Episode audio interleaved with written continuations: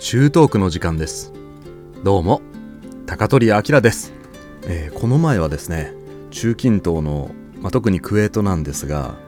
筋肉の話ばっかりをしたので次はですねそのインテリジェンスの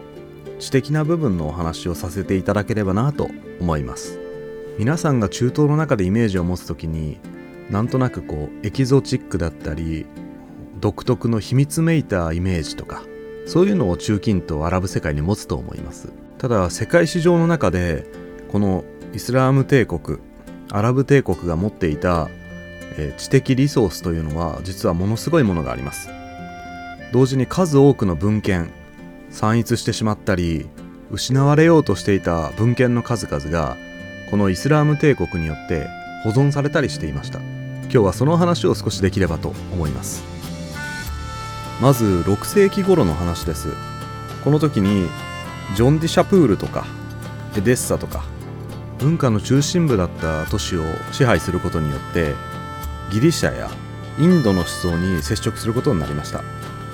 そしていろんな知識を身につけていく中で決定的だったのが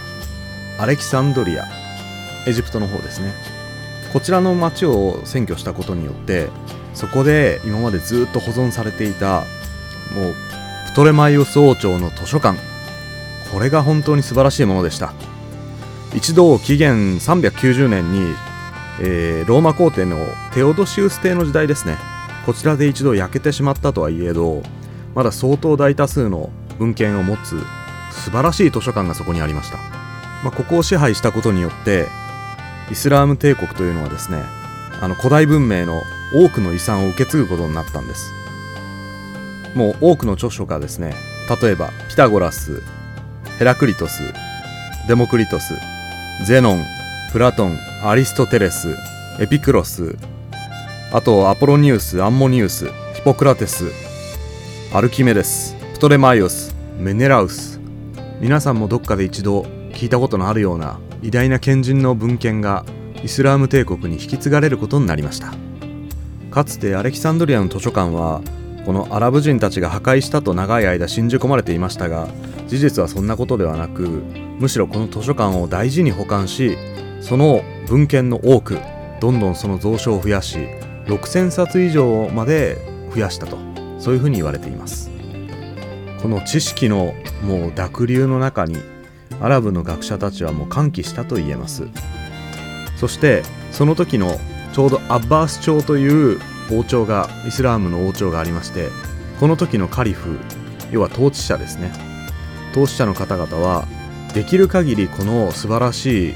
ギリシャ語の文献だったり多言語で書かれたものを解読して翻訳するという作業を行いました。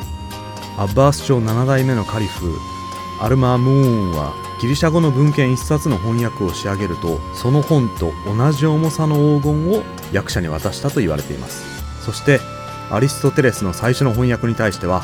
その本の重さだけのダイヤモンドを使って支払われたと言われています。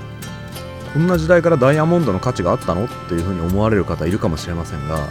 ダイヤモンドの歴史って意外と古くて4世紀ぐらいからインドの方で、まあ、取引として使われていたと言われています。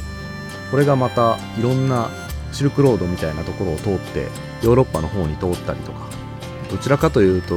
まあ、混合石として魔除けとかお守りとかもう硬いっていう意味で確かプリニウスからアダマスっていう名前を付けられたと思うんですね。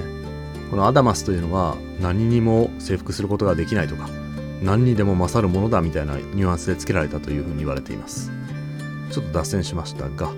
ダイヤモンドで支払われるとかそれぐらいの、まあ、翻訳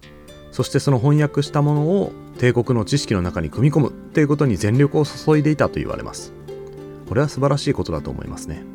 この時代拡大したイスラーム王朝の中でそれぞれのいろんなところにこの知識の電波が広がりました。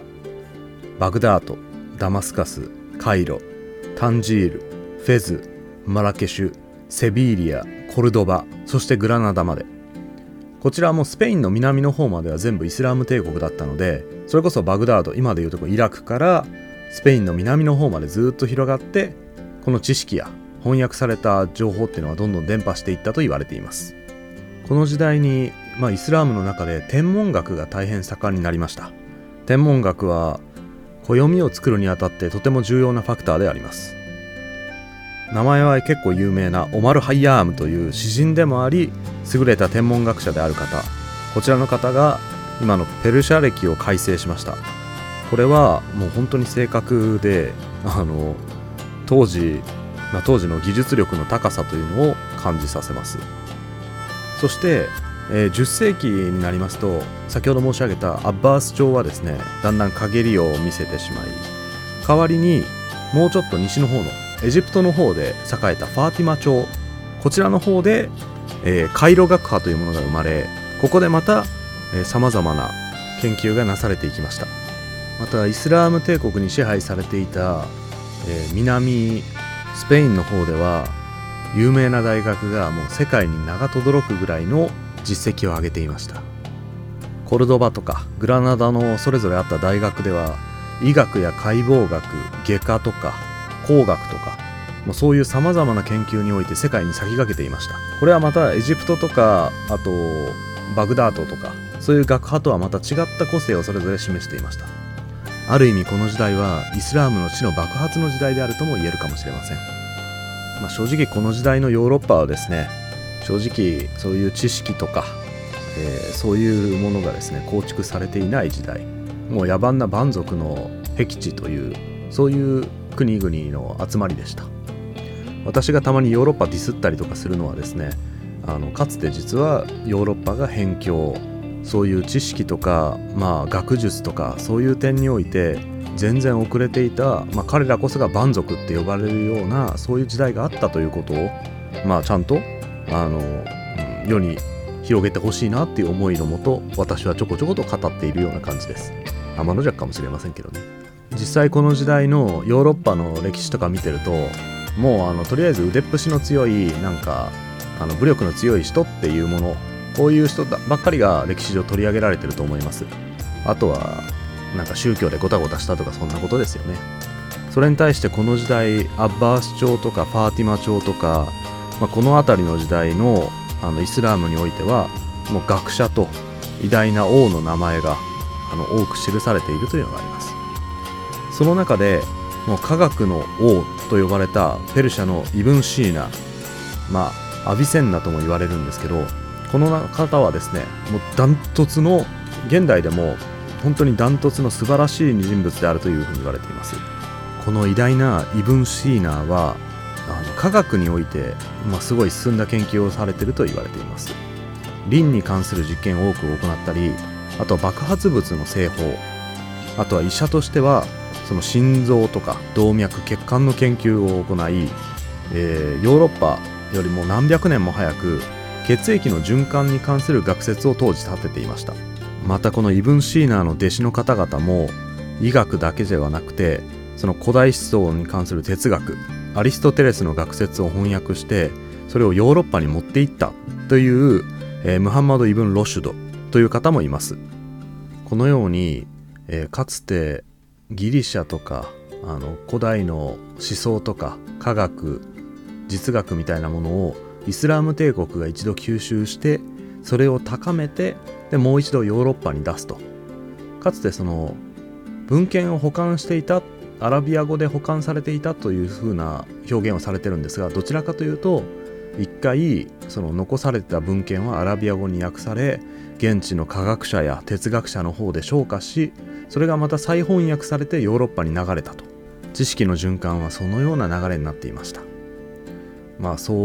ういうふうに栄えた、まあ、アッバス朝とかファーティマ朝とかがですね、まあ、この後、まあ実際滅んでしまいまして最終的には勃興する各ヨーロッパの王朝に押されてですね拡大したアラブ・イスラム帝国の方はゆっくりと、まあ、収束に向かっていきます。